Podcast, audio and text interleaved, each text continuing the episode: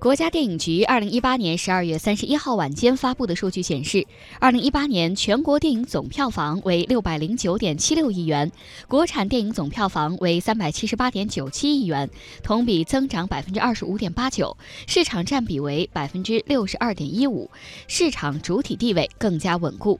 猫眼研究院二零一八年度电影市场观察报告显示，二零一八年我国观影年龄层更加广泛，更多三十岁以上观众走进电影院看电影，从年轻人时尚消费行为变成全民娱乐消费行为。